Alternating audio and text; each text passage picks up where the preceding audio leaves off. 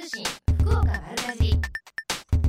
7月12日土曜日午前11時を過ぎました。皆さんこんにちは西川由紀子です。瞬間通信福岡丸かじり。今日もここベイサイドプレイス博多スタジオから生放送でお届けしていきます。ブランニューサタデーの米谷夏子さんお疲れ様でした。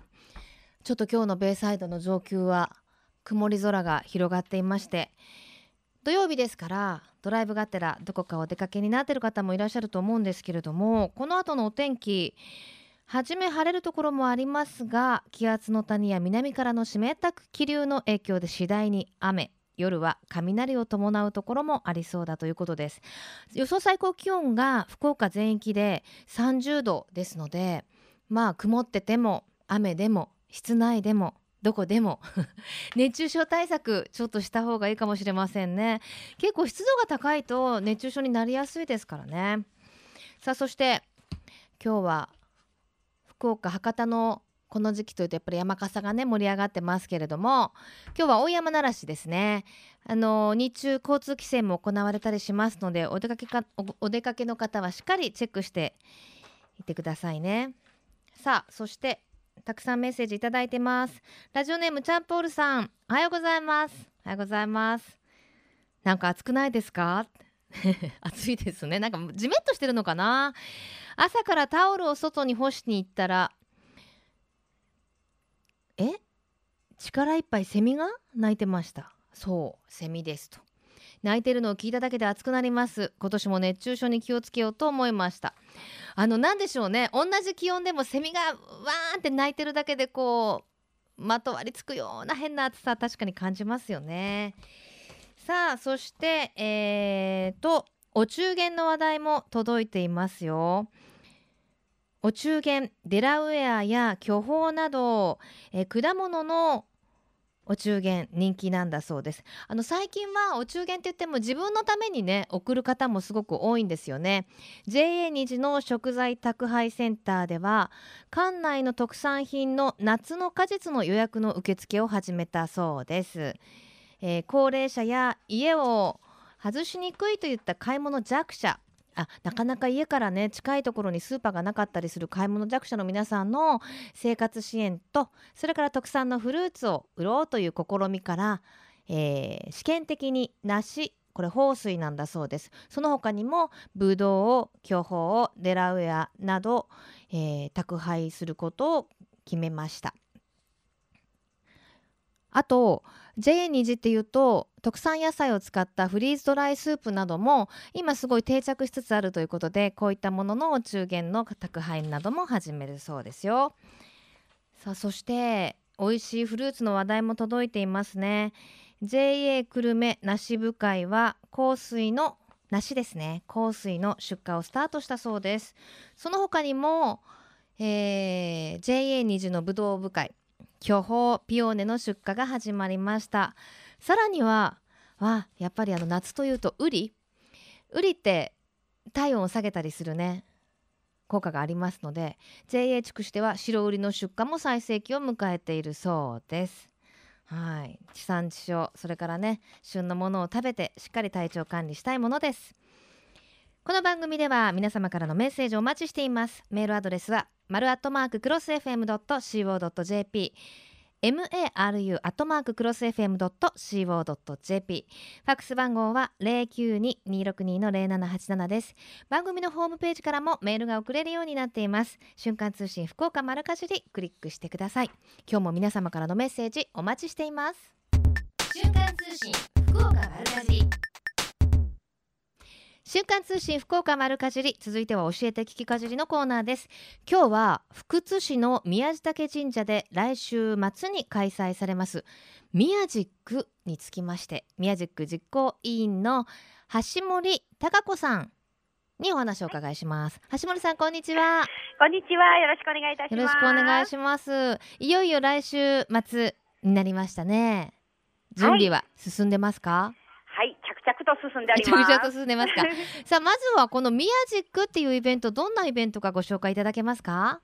はい、えー、毎年海の日の連休に福岡県の福津市にある宮地嶽神社で開催される、アマチュアによる音楽イベントです、はい今年で10回目の開催になります。おかげさまでですね。ええ。はい、えーこちらはですね、もう九州最大級の手作りの音楽祭になっております。え。ーあの宮地岳神社で音楽イベントってちょっと不思議な気がしますね。神社でっていうのがね。はい、そこのそのギャップがですね、ええ。楽しいんですね。でももう今年で10回なんですねかげさまでですね、ありがとうございます。あの宮地岳っていうとあの、はい。大きいしめ縄はい、が有名じゃないですか、はい、あの前で弾くんですか？えっとその奥にですね、ええ。ー芝生広場がありまして、そこに大きなはいはいはい。ステージがあるんですね。ええ。はい、そちらの方があのメインのバンドステージの方になります。えへえじゃあ知らない人はびっくりですよね。なんか音楽が 聞こえてきたって言って。ねえ、であのー最大級の手作りの音楽祭ということでねすごはいいたくさんのミュージシャンが出られるんですって、はい、昨年はですね、ええ。総勢70組以上のミュージシャンが集いまして、はい、70組？はい、すごいですね。すごいですよね。はい。どんなライブなんですか、そうですね、いろいろあのジャンルを問わずですね、うん、えーバンドさんからそれからあのギターとか鍵盤の弾き語りアコースティックですね、うん。それからダンスにそれからアイドル。アイドル。はい。はそしてですねは今年はあの10周年ということでスペシャルゲストもお迎えしております。スペシャルゲスト。これ、はい。あの言っていい感じですか？あーそうですね。あの今ですねインディーズの方で大活躍中のですね、スリーピースのユニットミサンガさんがそうですか、はい。もういろいろ問い合わせも来てるでしょじゃそうですね。はい。バンバンと。あはい。でちなみにはい。今年は昨年70組っておっしゃいましたけど、はい。何組のミュージシャンが参加するんですか？あ今年はですね、うん。ちょっと時間の関係上去年よりは少し少なくなりますがそれでも60組を超えております。じゃああれですね。県内外ええですね、はい。橋東も北からは東京から、うん東京かはい。らへえ橋森さんもじゃあ準備大変ですね。そうですね。日程はえっとどうなってますか？はい。毎年あの海の日の連休になっておりまして、うん。今年は7月の2021の連休になっております。日曜日月曜日ですね。日曜日月曜日の2日間で60組以上ですからね。それはもう大変ですね、そうですね。で朝の10時からはい。夜の8時まで、8時まではい入場無料になっております、なるほど。もうねクレームが来ない。ギリギリまでやるって感じですそうですね。はい、あのステージは先ほどはい。おっしゃってましたけど、芝生広場の方って一つですか？あ、えー芝生広場の方であの屋外のバンドステージですね、うんうん。そして、えー入場ゲート入りまして左手奥にいますがアコースティックステージ、へえ。はい、そしてですね、えー今回はですね、はい。当日飛び入り参加 OK でですね、うん、はい、ワンコインであ500円で参加できますフリーステージも設けておりまして合計3ステージありあます。三つあるんですね。はい、え、ふえっとそのフリーステージは右側なんですか？あ、えーフリーステージはですね、えー入場ゲート入りましてメインステージ、えーロックのステージの手前側にですね左手にはい特設ステージを設けております。あるあの音とか混じんないんですか？そうですね。やっぱりあのバンドさんのステージがありますので、はい若干ですね、はい、音に負けるかもしれませんが、それに負けないくらいの熱意でですね。まあまあでもね、はい、はい、どこかお目当てかっていうところでね、言っていただければね。ではい、あの当日はなんか美味しい屋台とかも出るんですって？そうなんですよ。はい、あのー出店もですね、飲食もいろいろありまして、ええ。はい、えーたくさん出店をしております。もう、はいあのー舌鼓を打てるほどのたくさんああのいくつぐらい？そうですね。えーっとですね、フリーマーケット、ワークショップとかも含めてですね、はい。せえー、51ブース、そうそれだねプラ。ス、はい、飲食店も入ります。すごいじゃあもう本当に大きいイベントですね。そうなんですよ。え今なんかふりえ？食べ物だけじゃなくてはい、そのなんとか市みたいのもあるんですか？はい、フリーマーケットね。フリーマーケットはい、それからワークショップ、ワークショップえどんなワークショップですか？いろいろですね、あのー手作り小物だったりとかですね、ね。はい、お洋服だったり雑貨だったりですね、たくさん、はい、じゃあひとまずこう音楽よくわかんないやって人も家族ではい。バンと出かければ、みんなそれぞれはい。楽しめることがありそうですなんでねす。よ。いろいろな形で楽しめるイベントになっております。はい。今年で10回目ということですけれども今年もじゃあ盛り上がりそうですね。そうですね。昨年がですね、ええだいたい、えー、2000人ぐらい入り2000人宮地嶽神社に2000人。はい、はい。へ神様もびっくりですね。そうですね。神様もノリノリかもしれませんね。そうですね、もう宮地嶽神社さんはあの芸能の神様でいらっしゃいますので、うんうん。はい。もうバンドさんの方もですねえヒット祈願などもされまして。えあーご利益ありそう。そうですね。ねえ。はい。はい。では最後に一言メッセージをいただけますでしょうか。はい、えー音楽祭といってもですね大人だけが楽しむ内容でなくですね子どもさんとかあの家族連れでも十分楽しめる内容盛りだくさんでですね、うん。一日中神社で楽しめるイベントになっております、うんはい入場は無料になってますのでお気軽に足を運んでみてください。はい今日は宮地嶽神社で来週末開催されます宮ジックについて実行委員の橋森さんにお話をお伺いしました。イベントの成功をお祈りしてます。ありがとうございましがとうございまたす。ご来場お待ちしております。瞬間通信福岡丸かじり金シャイ福岡のえみちゃんのコーナーです。今週は JA 福岡県青年部協議会の二俣智則さんと林達也さんスタジオにお迎えしています。こんにちは。こんにちは。ここだけ練習したんですけど ちょっとい。まいちまだ元気がダメじゃないですか。こんにちは。こんにちは。こんにちは。こんにちは。さて今日は来週イベントされるんですよね。はいはい、そうですね。食と脳のイベントが開催するということでえどんなイベントですか？えっとですね、ええ。えー7月16日というのがですね、ええ。えー新農業法というのが制定された日で、うんうん。えー福岡県政協が、えー食と農の日という、えーのっていうのに指定しましてあその時制定したんですね。はい、制定しまして、そのそのイベントとして握り飯の集いっていうのを開催する予定にしています。握り飯の集いこれどんな意味が込められてるんですか？どちらが答えますか？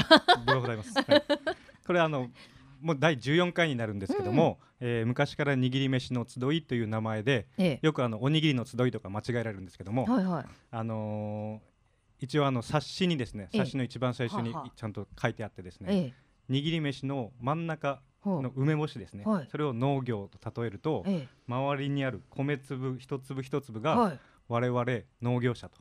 いなるほど。に置き換えて話置き換えるとその米粒うん。米粒がうん。いわゆるお梅干し農業に対する、えー強い意識をうん。持ってほう。お互い団結して集まっていこうという。なるほど。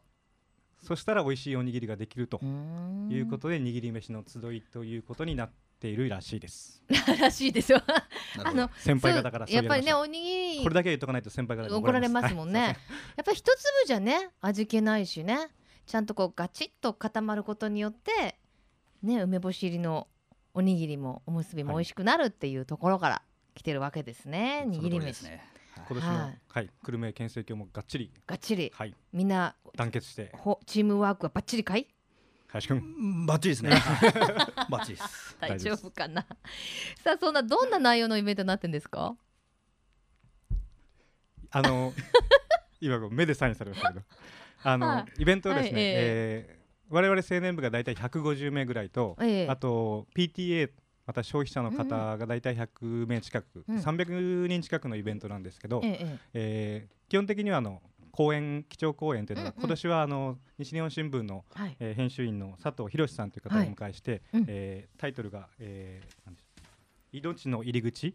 命の入り口。心の出口っていう心の出口。はい。はい、あの子供にに対する食事の話とかですね、うん。あのいろんな、えー食べ物の話をしてくれるっていうところで,、はい。でその講演会をした後に、えー各、えー今久留米地区が 9JA あるんですけども、はい。でそちらの青年部の農産物を持ち寄ってですね、うん。あのまあ、消費者の方にアピールするような場所にもなってます。またそのところに意見交換とかもですね、うん。して、あのなかなか我々 JA あのの生産する人はそういう人と触れ合うことがないからですね。交流の場にもなるっていうことですね。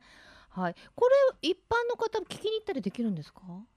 いやえっ、とですねあのー事前に募集して、もうあの参加者は募ってないるほどますので、はいはいその日当日っていうことはちょっとお断りはしております。はい、ただねあのたくさん問い合わせもあったでしょう。やっぱりねそうですね興味のあるね方も多いでしょうからね。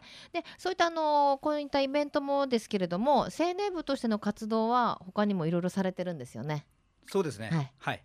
あのー支部支部があるんですよはいいろいろあの筑前朝倉とかですね、はい J2 時とか、うんうんそういうので各支部でまあ筑前朝倉僕たちの筑前朝倉は婚活パーティーを婚活パーティー、はいほ、したり、まあ、アグリキッズといったあの子どもたちと一緒に農産物を育てたりですね、ええ収穫したりするようなイベントとかうん。行事を年間んしてますね、はい、えー婚活パーティーってどんなことするんですか？ちょっとまだ内容はですね詳しくはまだ決まってないんですけど、はまあ、収穫体験とかですね一緒に何かを。体験をしながらしながらコミュニケーションを取るみたいな。いいかもしれませんね、い。いなんかこう椅子に座ってね。そうですね。なんか出会いをするよりもね。そうですね。一緒にいろんなことをこうしてはい。交流を深めようというところですね。やっぱ農家の人もちょっとあの結婚されてない方が多いですか？結構いるんですよ。私の周りにも結構いるんですけど。らよかったら送ぜひ。送り込みますかね、はい。年齢制限ありますか？全然ないです。ないですか？そうですかそうですか。はい。はい。であのお二人はそういったあの青年部の活動もですが、普段はあの農業に携わってらっしゃるんですよね。はいそうですね。はい、それぞれ何を作られてるんですか？二俣さんは？えー、と私はですね、ええ。あの久留米市田主丸町というところでですね、えー植木の生産をします。楽しまる町って言ったらブドウかなって言いそうになったけど植木。田主丸町あの知らない人多いんですけど植木生産たくさんあるんですよ。あそうなんですか？そうなんですよ。植木ってざっくり言われてもなどんな植木ですか？いやあの実際ここから見えるですね、ええ。ベイサイドのあのオリーブとかですね。ああれ？あの花壇に植わってるあの木とかも全部。あそこに見える？オリーブはあのうちのオリーブです。え本当に？本当にです。すごい5年前にあの植えてるのを見に来ましたんで僕ちゃんと。そうですか？い。立派に育ってるでしょ、育ってます。今見たらあの実もついてたんでええ。バッチリです。嬉しいでしょやっぱりね。ね。はい。えあのなかなか私うちはマンションなので植木ってあんまり買わないんですけど結構すぐからしちゃうんですよね。うん、うん。うん、うんってわかるわかるみたいな。何何からチャレンジするのがいいですか？いやあのオリーブは比較的ですね、はい。枯れにくい植物で簡単ですし、うんうん。あの結構植木って皆さん難しいなっていう考えてる方が多いんですけど、はい。あの植えて水さえやっとけばですね大体枯れないんですよ。そうか。あ水をやってないのかじゃあ。水をやってないじゃないんですか？でも去年去年みたいな猛暑。忙しいから。いやいや猛暑になるとなかなか朝やっても昼やっても夜やってもね追いつかなかったりしますよね。そうですね。えーじゃあオリーブはおすすめ。オリーブは強いです。なかなか枯れないです、はい。ねあと実も取れるしね。実も取れますしですね。ワインにも合うしね食べられるしね。ぜひオリーブオイルわかりました。オリーブね。はい。はい。そしてえっ、と林さんは何を作られてるんですか？僕はあの朝倉市の方であの、ね万能ネギのど真ん万能ネギが有名なんですけど朝倉は、のど真ん中であの深ネギを栽培してます、ちょっと待ってください。万能万能ネギの産地で万能ネギは作らず深ネギ、そうですね。はい。要はこう白いネギですよね。そうですね。それどうしてですか？そうですね。まあネギの産地なんだろう。ネギネギ作るには一滴してますもんね。土地は合ってるだろうと。うんうん。けどやっぱ周りの人が青ネギなら僕あははい白ネギでいこうと。白。はい。同じことしたくないね。同じ、同じことしてなかっていうだけの理由です、お前いい加減は万能ネギにしろよって言われませんか？言われましたね。ねえ。散々言われました。はい、えーじゃあその白ネギの良さってどこですか？そうですね。まああそうこだわる理由は？私でもね万能ネギも好きですけど、はい。白ネギ大好きです。あ本当ですか？もう毎日食べてます。あありがとうございます。もういや 林さんとこのじゃないと思いますけど。持ってくればよかったですね。すみません。魅力どんなとこですか？そうですね、はい。僕はあの収納してまだ8年 7年8年目なんですけど、ええはいはい。あの難しいと思うんですよ自分の中で、えー、そうですか。はい、最初はやっぱうん。5年ぐらいはもうずっと失敗ばっかりでですね、うんうん。まともに収穫っていうのがまともにできなかったんですけど、うん。で途中でもうやめようかなと思ったんですけどやっぱこう失敗してする分できた時のこう収穫の喜びがこう倍、うん。うん、にななるんですよね。なんかで、もう最初はあんまりどうかなって、ここんなの作ってもこの土地で売売れるのかなとこう、うんうん。羽根木の文化がやっぱあるとこなんでですね。けど、まあ、作り出したらこうやっぱ、定着して。うん、定着もしてきたとかなと最近思いますしうん。まあ楽しいですね。とにかく作っていて、はい、難しいからこそ楽しいのかなという、ね。はい、今は取りつかれてます。はい白にはい。はい。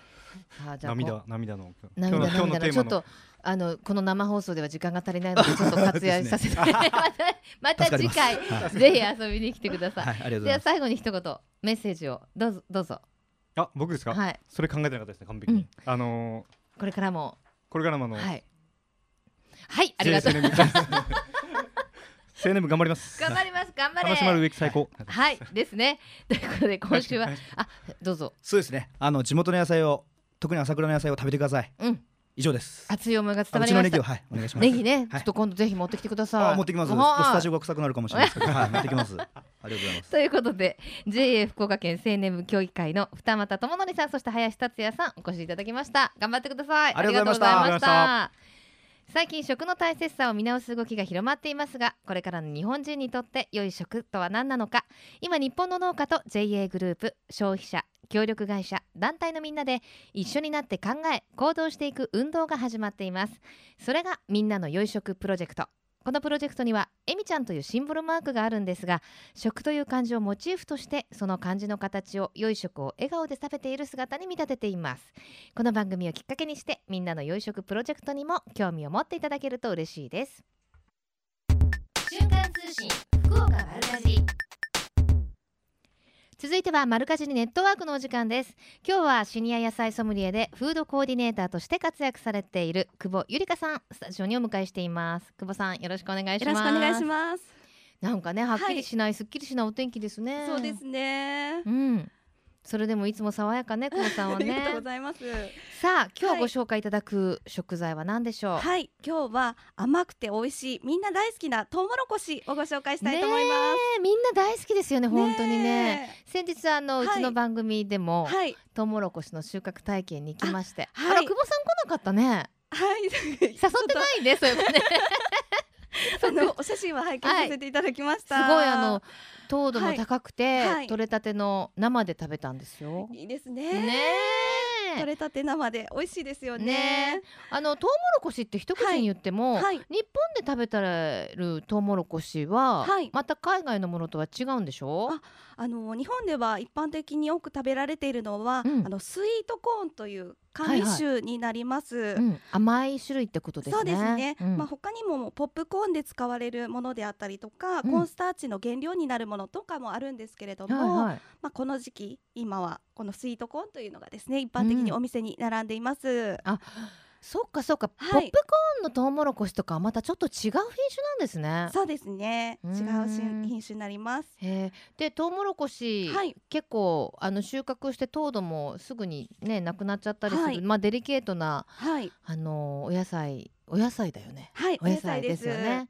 あの美味しいトウモロコシどこで見,、ま、見分けましょはい。トウモロコシは、まあ、皮が鮮度を保っているので、うん。まあ、できれば皮付きのものを選んでいただきたいんですけれども、はい。しっかりと皮に覆われているものが店頭に並んでいる時はあのまずひげを見てくだう、さい。上からしょぼしょぼ出てるひげね。はい、はい。頭のひげが濃い茶色になってふさふさしたものの方が、うん。あのしっかり熟度が増していて、うん。美味しさ美味しくいただけます。ひげの色がほら茶色だとはい、なんか枯れてるように見えるけど、はい実はそっちの方が美味しいってことですよね。はい、しっかり熟されたトウモロコシっていうことになります。あの最近ははいスーパーなどによっては、はいあのトウモロコシの皮のえっと一部だけこう見えるようになってない？見えてますよね。こう一部だけね。はい、はいここでやっぱり全体像を把握するっていうのもいいですよね。そうですね。まあ空いてる、まあ見た目もですね、実際、なんか美味しそうって見えるのは粒が見えた方が美味しそうに見えるんですけれども、うんえーっとその場合はですね、粒がふっくらとしていて、うん艶があって。うんぎっしりと実が詰まっているものを選んでください。わかりました。でトウモロコシ鮮度が落ちやすいですけれども、はいどうやって保存しましょうかね？はい。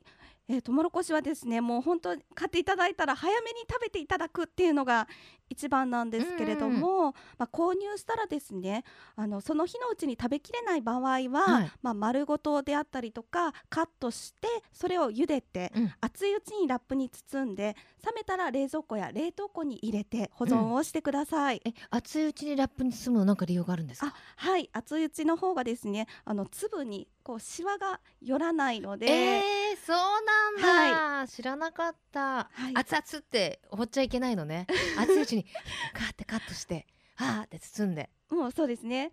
でそのままへちょっとまあー粗熱が取れたら冷蔵庫とか冷凍庫に入れていただいた方が味とそして食感はい。ね、保たれます。うん。さあトウモロコシどんな栄養が含まれてますか？はい、トウモロコシには高血圧予防に良いとされているカリウムだとか、あとは便秘解消に役立つ食物繊維が豊富に含まれています。はい。今日そして久保さんに持ってきていただいたこれはどんなお料理、お料理っていうかスープ？はい、スープです。トウモロコシのスープなんですけれども、はいえっ、と普通のですね、うんスープではなくって、うんあるものが入っています。来たね。来たね。あるもの来たね。はい。ちょっといただきますね。はい。今日は冷製スープにしてます。なんだろう。知ってるこの風味。えっとね。はい。えっ、とね。うーん。ハーブじゃなくてえっと。えっとシナモン。違う。違うね。ちょっと待って。なんか入ってるの。絶対知ってるんだけど。独特なですね。うん。通常あのスープを作る時ってまあ牛乳とか豆乳とかでこう伸ばしてポタージュ系はいはいにするんですけれど、なんだろう。うなんで待って待って。なんか絶対知ってる。あのね懐かしいかこきなこじゃない。なんだろう。わかんない 何？なんだろう。さんがよく大好きって言われてるので使ったんえなんで？大好きって言ってま負けないぐらい大好きで。すそうなんですか？そんなに大好き？私、はい。なんだろう？ココナッツミルクをあ加えてます。そうだ。ココナッツミルクだ。なんでわかんなかったんだろう。言われたらわかるのにね。あなので牛乳とかあの今日豆乳は一切使わずに、うん。ココナッツミルクの独特の風味があるんですけれども。あーそうだ、はい。もう一回巻き戻そう ココナッツミルクもすごい栄養があるんですもんね。美容にいいもんね。そうですね。アンチエイジングなどの効果に良いとされています。新しいね。でもやっぱりはい。その、ちょっとココナッツの風味がはい。暑い夏でもすっとねあの、はい。喉越しもいいですしね。そうですね。香りもいいですね、はい。えこれレシピはどうなってるんですか？はい。今日はですねうん。トウモロコシ2本使ってるんですけれども、えっ、とですね鍋にえバターを熱して玉ねぎとトウモロコシをうん。じっくり炒めて、ええ。それから白ワインを加えて蓋をして10分ほど蒸し煮をしています、はい、それから、えーミキサーにかえ加えていただいてうん、でココナッツミルクと一緒に、あの滑らかになるまでミキサーに攪拌したもの、ほど。えー塩コショウちょっと味をつけて、うん。あの冷やしていただいてます。ねえ、はい。やっぱりあのココナッツミルクは別にこう沸騰させなくても食べられるからそういう意味では便利ですよね。そうですね。なるほどね、新しいスープですね。ちょっとデザートのような感じもしますね。そうですね。なんか中に白玉とか入れても美味しあ、そうね。美味しそうですね。ね。デザート感覚で食べれそうです、うん、まあトウモロコシ出回ってる時期がすごく短いのでね、はい。ぜひ旬の今の時期にね、はい。楽しんでいただきたいですね。はい。はい、では最後に一言メッセージをどうぞ。あはいトウモロコシはとにかく鮮度が命のお野菜になります、この時期ならではの新鮮な皮付きのトウモロコシを手に入れたらすぐ調理をしてトウモロコシ本来の甘さと、まあうん。みずみずしさ最高の美味しいトウモロコシを味わってみてください。はい。この時間はシニア野菜ソムリエでフードコーディネーターとして活躍されている久保ゆりかさんにお越しいただきました。ありがとうございました。ありがとうございました。瞬間通信福岡丸かじりベイサイドプレイス博多スタジオから生放送でお送りしています。瞬間通信福岡丸かじり。福岡のよかろうもんのコーナーです。この時間は毎週ゲストをお迎えいたしまして福岡県のブランド農林水産物をご紹介します。今週のゲストです。宗像漁業協同組合金崎本所の竹浦誠さんにお越しいただいてます。竹浦さんこんにちは。はい、こんにちは。よろしくお願いします。ちょっとはいお待たせしましたね、あ、い。えいえ、大丈夫です。はい。さあ今日ご紹介いただくのは？えっとですね、今日はですね、ええーまあ、あの。えっと、まあ、アナゴ、サザエ、えアワビ、えー今旬の、えー、アマダイ。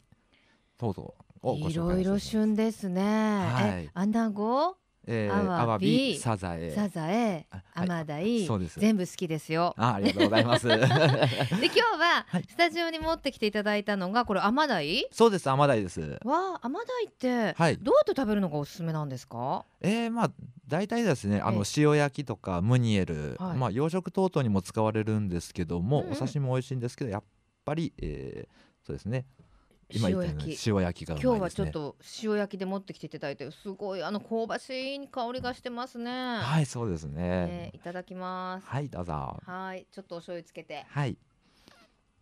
うん。わお、甘いですね。まあまあ甘鯛甘鯛甘鯛甘鯛ってそこから来てるのかな。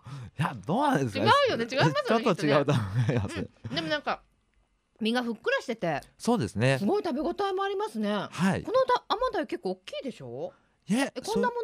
いや本来は、うん。えーまあ1キロとか800クラスとかもあるんですけどこれははい。どちらかといえばまだ小さい方になりますね、そうですか。はい。でもあの表面を焼いてるますけど、はい。ええ。中がまだちょっとレアっていうかふわふわですね。そうですね、うん。あのまあい一日干してたのでですね。そうなんですね。はい。え、甘鯛の特徴ってどんなところですか？そうですね。やはり身が柔らかい、うん。まあ根本的にはあの上品な味わいがするっていうのと香りが芳醇であるっていうことですね、うん。確かにいい香りしますね。はい。で、えっ、とこの甘鯛はい。取り方もすごくこだわってるんですね。そうですね、うん。まあ宗像漁協、まあ、金崎の方なんですけども、ええまあ、いろんな量自体あるんですけども、はい。まあ、甘鯛に対しましては、えーまあ、一本釣りだって、まあ、ハエ縄とかですねねそういうもので釣り上げてっていうことで一本ずつ丁寧に上げていってるっていう状態ですね。えーやっぱりその一本ずつ釣ることによって、はいまとめてガッと取るよりもどういう違いがあるんですか？そうですねあの魚を揚げた時に、うんあのまず身が生きてる状態で身が割れないっていう状態ですね。へえ。だからまあ鮮度が保たれるっていう状態もありますね。うん。やっぱりデリケートなお魚なんですか？ものすごくデリケートです。へえ確かに表面も桜色ですごく綺麗ですもんね。はいあれやっぱりこう一本釣りじゃないとあんな綺麗な色にはならなかったりするのかしら。そうですねやはり鱗が剥げていったりとかしますのでですね。なるほどね。はいまあでも金崎と言いますと、はい一年を通していろんな魚がね、い取れますよね。そうですね。はい。もうイカもおすすめではありますけどね。イカ、はい。イカも好きですよ。はい。まあとにかく今の時期はこのアマダイが特におすすめだということなんですよね。そうです。で、あのー、19日20日？はい。お祭りがあるんですね。そうですね。はいえー実はですね、えー宗像漁協になりまして初めてのお祭りということで第1回の漁師祭りというものを開催させていただいており、いただきます。え、宗像漁港になりましてっていうのは何かこう変わったんですかね？そうですね。えっ、と去年ま今年の4月からですね、今まで金崎漁協として成り立っていたものを、えーええ合併しまして宗像漁協として一つの取り込みという形になっております。でまさらにじゃあもうパワーアップして。そうですね、はい。もう今までにないぐらいパワーアップした状態でお祭りをやらせていただこうと思っております。初。のお祭りが開かれる、ということなんですね。どんな内容になってますか？えーとですね、まず大体ですね、えーまあ鮮魚の販売ですね。鮮魚活魚の販売もそうですし、うん。海の幸のグルメの販売。それとあとはですねお子様向けに魚のつかみ取り大会。あとは餅巻きなどのイベント等々もありますね。うん。あと、えー、クルージングもあるの？そうですねクルージングもございますえこれは遊覧船、遊漁船？何何で回るんですかこれ？えーとですねこれはですねまあじゃあちょっと大きめのクルーザーっぽいお船ですね、えー気持ちよさそうですね。そうですね。なかなかやっぱり陸地では、うん陸地と海では味わえない部分っていうのは結構あるとは思うのでですね、うんうん。まあ、この機会に船に乗ってみられるのもいいかなとは思います。はい。ただあのあれですよ。金崎っていうとあの、はい。直売所がもうね全国一位でしたっけ？なんか選ばれましたよね。そうですね。道の駅の宗像えー、ちょっとで自慢しちゃいましょうよ。いやもう自慢するとですね じなんか雑誌雑誌に全国の中で載ってましたよ。そうなんですよね。やはり有名なんですね、はい。あの鮮度が一番っていうのがやっぱり、えあの道の駅宗像、うん。えー売りにしております。うん。でまあ漁師さんから直接、まあ農農作物もそうですし、うん。もうなんせお客様が多いと。でいや私もね何度も取材行ったことあるんですけど、はいもうあのオープン前行列ですもんね。もう土日なんて言ったらね。そうですね、はいもう本当何が上がってきてるのかがわからないっていう玉手箱みたいな感じにはあると思うんですけど、あうまい。もう。玉手箱やみたいな。感じですか。もう行ってみるともはいうお目当てじゃないさものも結構あるんで、そうですね、はい。だからあれですよね。逆に言うとちょっと海がしけちゃったりした時は魚も上がらなかったりするけど、はい。本当にそれだけもうその日取れたものがそのまま直接だってあれですもんね。なんとか丸って船の名前がパッケージにシールでい書いてましたもんね。はい。私が行った時はそれこそなんだろうカワハギの季節ではいカワハギを剥ぐところに密着ししたんですよ。あれバリって剥げるのね。励ます。一気に励ます。皮を剥ぐからはカワハギなのかしら。だと思います。ねえ、はであの本当にもう船から上がったものをそのままねあのパックに詰めて。だからたまにこう中でピチピチしてたりするお魚とかあるもんね。はいそうなんですよ。だかはい。らもう本当上がっててパックに詰めたやつはさっきまで生きてましたよっていうものをあげてきてますね。よ美味しくないわけがないということでね。あの取れたてのもちろんお野菜とかもありますし加工品などもね、はい。あのたくさんありますし。確かえっと食堂というかレストランもありましたよね。そうですね、うん。もうあそこで一日潰せるようにはなっております。素晴らしい。えーっとイベント振り返っておきましょう。い。7月19日20日の、うん、2日間。はい。これ場所は？えー、と金の岬活魚センター横ですね、うん。になりますわかりました。でもちろんその直売所、お道の駅宗像などにも、えーイベント連動してやるんですかね。いろいろね。まあ道の駅宗像はですねもともと多いですからねはい多いですからね。わ、はい かりました。はい。では最後に一言メッセージをいただけますでしょうか。えーまあこの今期初めてのイベントを頑張りますので、はいえーまあぜひぜひ足をお運びくださいますようよろしくお願いいたします。はい。福岡のよかろうもんこの時間は宗像漁業協同組合金崎本所の竹浦誠さんにお越しいただきました。ありがとうございました。どうもありがとうございました。このコーナーは福岡県農林水産物ブランド化推進協議会の協力でお送りしました。瞬間通信福岡丸かじり福岡県農林水産物ブランド化推進協議会からいただきました。福岡県楽パンナコッタセットです、えー、つが 120g 入りなんですがこれパンナコッタのデザートですね。あのプリンのような一つ一つ梱包されたものですが 120g 入りを15個セットにいたしまして5名のさ5名様に差し上げます。パンナコッタの意味はパンナが生クリームでコッタが煮るという意味なんだそうです。イタリア発祥のデザート風味豊かでコクのある福岡県産牛乳で作っています。滑らかな食感とまろやかな美味しさをお楽しみください。また福岡県では福岡の農業応援ファミリーを現在募集中です。これは福岡育ちの美味しい食材をたくさん買って福岡の農林水産業を応援しようという試みです。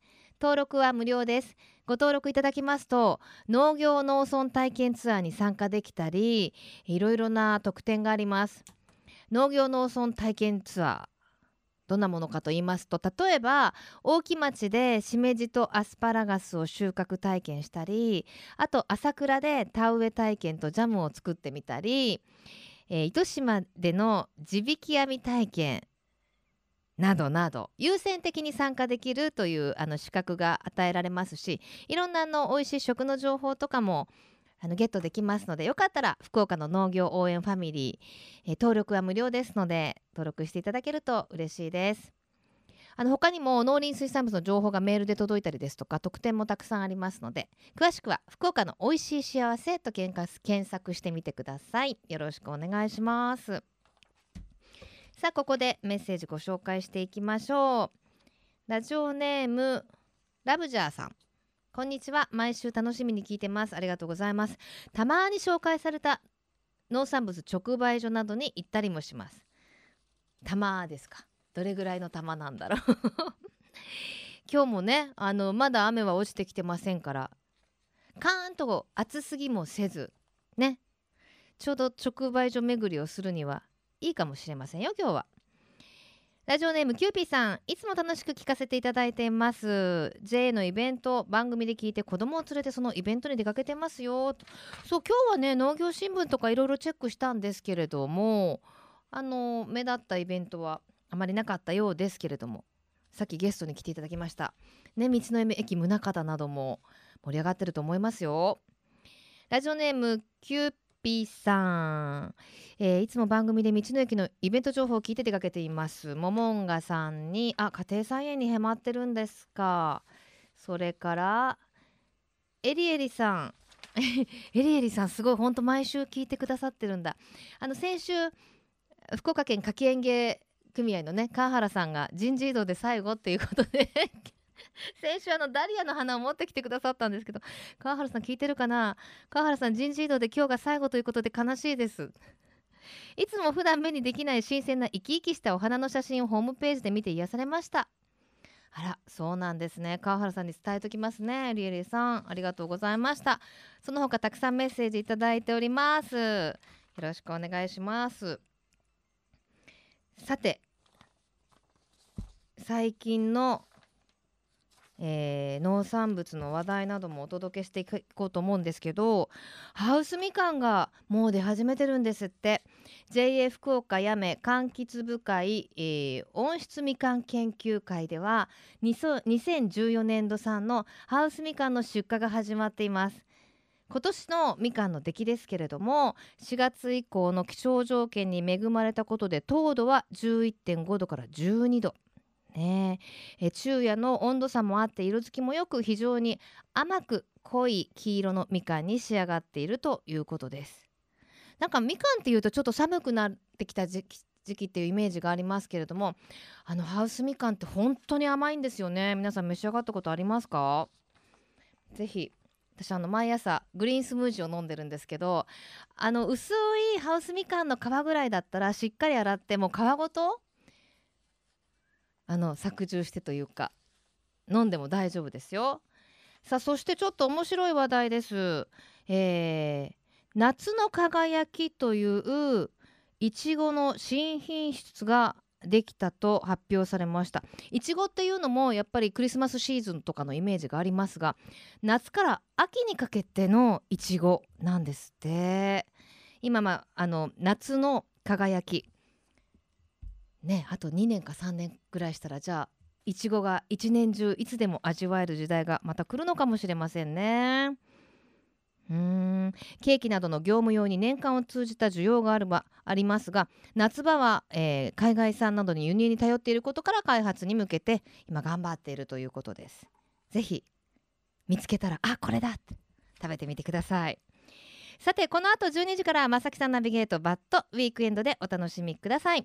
瞬間通信福岡丸かじり来週もどうぞお楽しみに。ここまでのお相手は私西川由紀子でした。それではまた来週。ごめん正木さん。さようなら。